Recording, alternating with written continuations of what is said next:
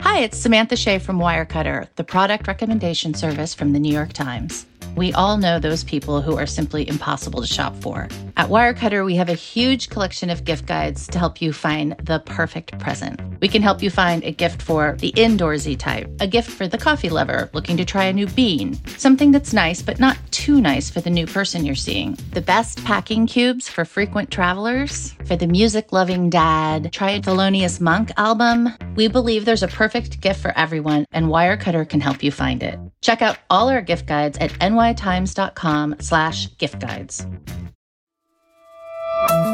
From the New York Times, I'm Michael Barbaro. It's Tuesday, January 14th. Here's what you need to know today.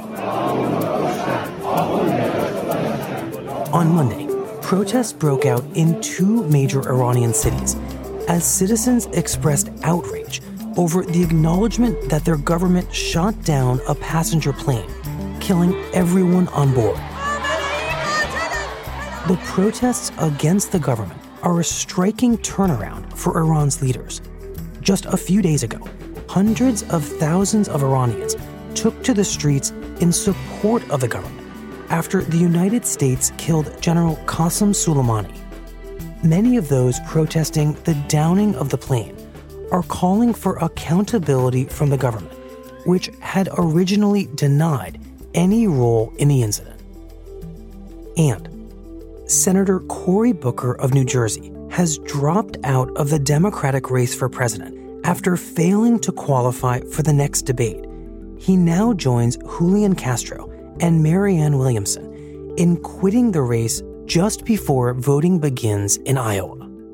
Polling shows a close race in Iowa, with Joe Biden in the lead, and the next three competitors, Bernie Sanders, Elizabeth Warren, and Pete Buttigieg, in a statistical tie.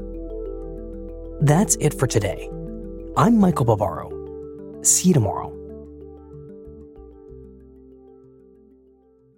This podcast is supported by the Freedom from Religion Foundation. I'm Ron Reagan, an unabashed atheist, and I'm alarmed by the intrusions of religion into our secular government. That's why I'm asking you to join the Freedom from Religion Foundation, the nation's largest and most effective organization of atheists and agnostics working to keep state and church separate. Phone 1 800 335 4021, 1 800 335 4021, or visit the Freedom from Religion Foundation at ffrf.org. Ron Reagan, lifelong atheist, not afraid of burning in hell.